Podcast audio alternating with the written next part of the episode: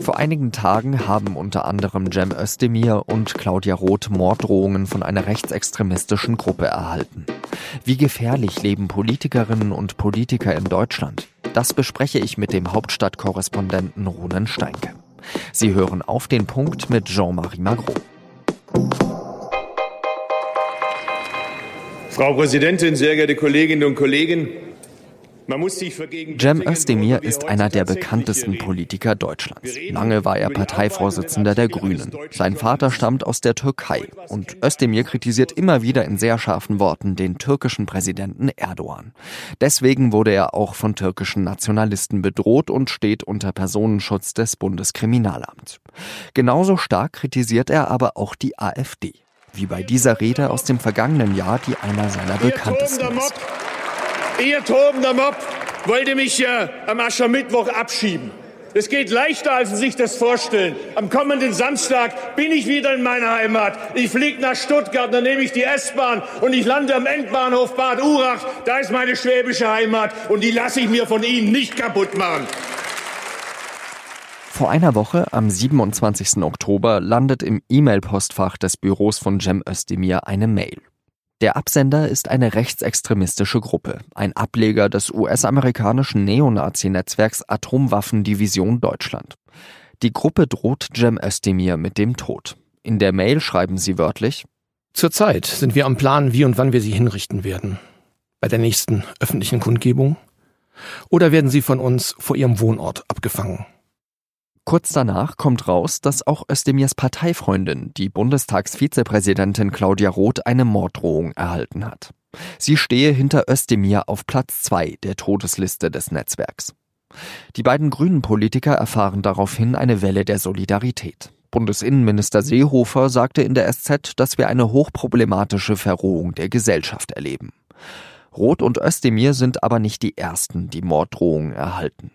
Auch der Grünen-Parteivorsitzende Robert Habeck und der CDU-Spitzenkandidat in Thüringen Mike Moring wurden bedroht. Darüber habe ich mit Ronen Steinke gesprochen. Er ist Hauptstadtkorrespondent der Süddeutschen Zeitung. Ronen, die Frage steht ja im Raum. Können sich Politikerinnen und Politiker in Deutschland noch immer für eine offene Gesellschaft einsetzen, ohne dass sie danach bedroht werden? Demokratie lebt von Mut, dem Mut, äh, sich aufzustellen, eine Meinung einzutreten, zu streiten, sich auch angreifen zu lassen. Wenn die Leute nicht nur Angst haben müssen vor der Blamage und vor dem Gegenwind, den sie politisch bekommen, sondern auch noch davor, dass ihr Leben oder ihre Familie in Gefahr ist, dann geht das Klima kaputt, das man braucht, damit eine Demokratie überhaupt lebt. Das heißt, ähm, bei aller Schrecklichkeit im Einzelfall geht es hier wirklich um eine politische Entwicklung, die einem sehr große Sorge machen muss. Erst letzte Woche hat ja die Bundesregierung ein Maßnahmenpaket gegen Rechtsextremismus und gegen Hasskriminalität vorgestellt. Kannst du da für uns vielleicht mal skizzieren, was da so die wichtigsten Punkte dabei sind? Also es sind im Grunde drei Punkte. Das erste ist, dass das Waffenrecht in Deutschland verschärft werden soll, dass es also schwieriger werden soll für Leute, die bereits als Extremisten bekannt sind, an Waffen zu kommen, jedenfalls legal. Das zweite ist, dass auch im Internet mehr Strafverfolgung stattfinden soll, indem Plattformanbieter wie Facebook und Twitter verpflichtet werden, Straftaten, von denen sie erfahren, die ihnen gemeldet werden, automatisch weiterzuleiten an die Polizei. Das war bisher nicht so. Da wird man in den nächsten Wochen einen Gesetzentwurf sehen. Bisher hat man ihn noch nicht gesehen, in dem drin steht, welche Straftaten genau das umfasst. Natürlich nicht alle, nicht jede Kleinigkeit, aber ernste Straftaten werden dann mit einer sozusagen Anzeigepflicht versehen und Facebook muss die in jedem Fall anzeigen. Und das dritte ist, dass auch das Strafrecht verschärft werden soll. Also geplant ist, dass der Paragraph für Verleumdung von Politikern, der also besonders scharfe Strafen vorsieht, wenn man jemanden verleumdet, der im öffentlichen Leben steht, dass der auch ausgeweitet wird auf Kommunalpolitiker. Und zum Zweiten, dass der Paragraph für Beleidigung, dass der einen besonders schweren Fall bekommt, wenn die Beleidigung öffentlich im Netz äh, verübt wird, weil, so sagt es die Justizministerin, es einen Unterschied macht, ob man in der Kneipe, sozusagen im kleinen Kreis, so etwas von sich gibt oder im Netz. Das Netz vergisst nicht und man hat auch keine Kontrolle, was viral geht und was ähm, wer am Ende hören wird. Geht das aus deiner Sicht weit genug? Ich denke, davon ist nichts verkehrt. Äh, Im Bereich des Waffenrechts könnte es äh, auch noch weitergehen. Wir zeigen in Deutschland ja ganz gerne mit dem Finger auf die USA und die National Rifle Organization, also die mächtige Waffenlobby, die dort äh, sich immer entgegenstellt, wenn das Waffenrecht verschärft werden soll.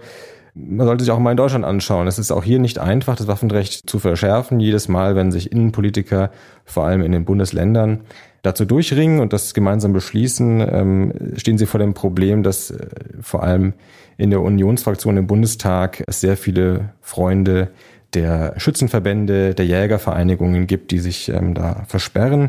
Insofern, es ist eine eigentlich moderate Verschärfung des Waffenrechts. Man könnte noch sehr viel weitergehen und sehr viel striktere Kontrollen vor allem einführen, als es bisher der Fall ist. Und mal ganz praktisch gesehen, man könnte auch ohne das Gesetz zu ändern ganz scharfe und aufwendige Kontrollen sofort lostreten. Es hindert die örtlichen Ordnungsbehörden in den Kommunen, in den Landkreisen niemand daran, es gleich zu einer Priorität zu machen, alle Besitzer legaler Waffen, also die, weil sie ein Schützenverein sind oder weil sie als Jäger bekannt sind, ähm, zu kontrollieren. Und äh, gerade wenn bekannt ist, dass es in Schützenvereinen einen Zulauf von Leuten aus der rechten Szene gibt, und das ist etwas, wovon die Verfassungsschutzbehörden regelmäßig berichten, gerade dann sollte das äh, eigentlich Anlass sein, da mal durchzugreifen. Wenn es gerade um die digitale Welt geht, äh, kann man da überhaupt eigentlich wirksam Hass verhindern, dagegen vorgehen? Also ich glaube, den Hass verhindern oder was auch immer Hass ist, ähm, also die politische Zuspitzung, das ist jedenfalls nichts, was man vom Staat ähm, bestellen kann. Das ist etwas, was die gesamte Gesellschaft betrifft, alle, die sich am Diskurs beteiligen. Und ähm, da gibt es sicherlich nicht die einfachen Rezepte, dass man einen Paragraphen ändert. Im ersten Quartal wurden ja alleine 372 Straftaten gegen Repräsentanten und äh, Parteimitglieder begangen. Fast die Hälfte davon ist ja gegen AfD-Vertreter angefallen. Sprechen wir vielleicht zu wenig auch über Straftaten gegen AfD-Vertreter? Ich denke, das tun wir nicht. Der Fall Frank Magnitz, der Bremer AfD-Politiker, der niedergeschlagen wurde, ist einer gewesen, wo es eine große Solidarität mit dem äh, Opfer gab, obwohl er von der AfD ist, obwohl in Anführungszeichen. Es gab von Seiten der Grünen, es gab von Seiten des Bundespräsidenten sofort die klare Aussage, da ist eine rote Grenze überschritten. Das ist unter Demokraten niemals zu akzeptieren, dass jemand, egal welchen politischen Standpunkt er vertritt, Gewalt erfährt. Also da ist mein Eindruck nicht, dass da ähm, mit zweierlei Maß gemessen wird und auch vielleicht ein Wort zur Vorsicht im Umgang mit einer solchen Statistik. Gezählt werden Straftaten. Wenn jemand ein AfD-Wahlplakat bemalt, zum Beispiel mit einem Schnurrbart, dann ist das eine Straftat nach 303 Strafgesetzbuch, eine Sachbeschädigung. Auch das geht in die Statistik ein. Also nur durch Tatsache, dass die AfD-Politiker besonders viele Strafanzeigen erstatten, heißt noch nicht, dass sie unbedingt überproportional Opfer von Gewalttaten werden.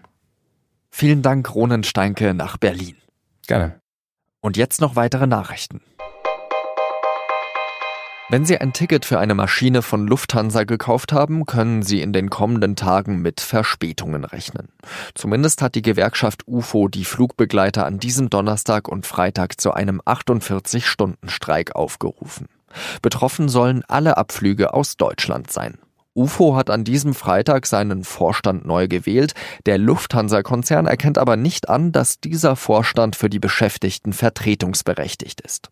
Seit Monaten verweigert Lufthansa Verhandlungen mit UFO. Den angekündigten Streik will die Fluggesellschaft vor Gericht stoppen.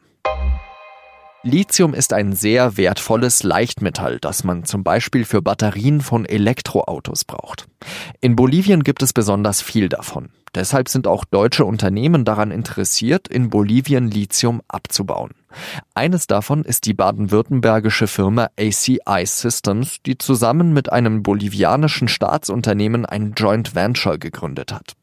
Jetzt aber hat der bolivianische Präsident Evo Morales das Projekt annulliert. Eine Begründung dafür hat er nicht gegeben.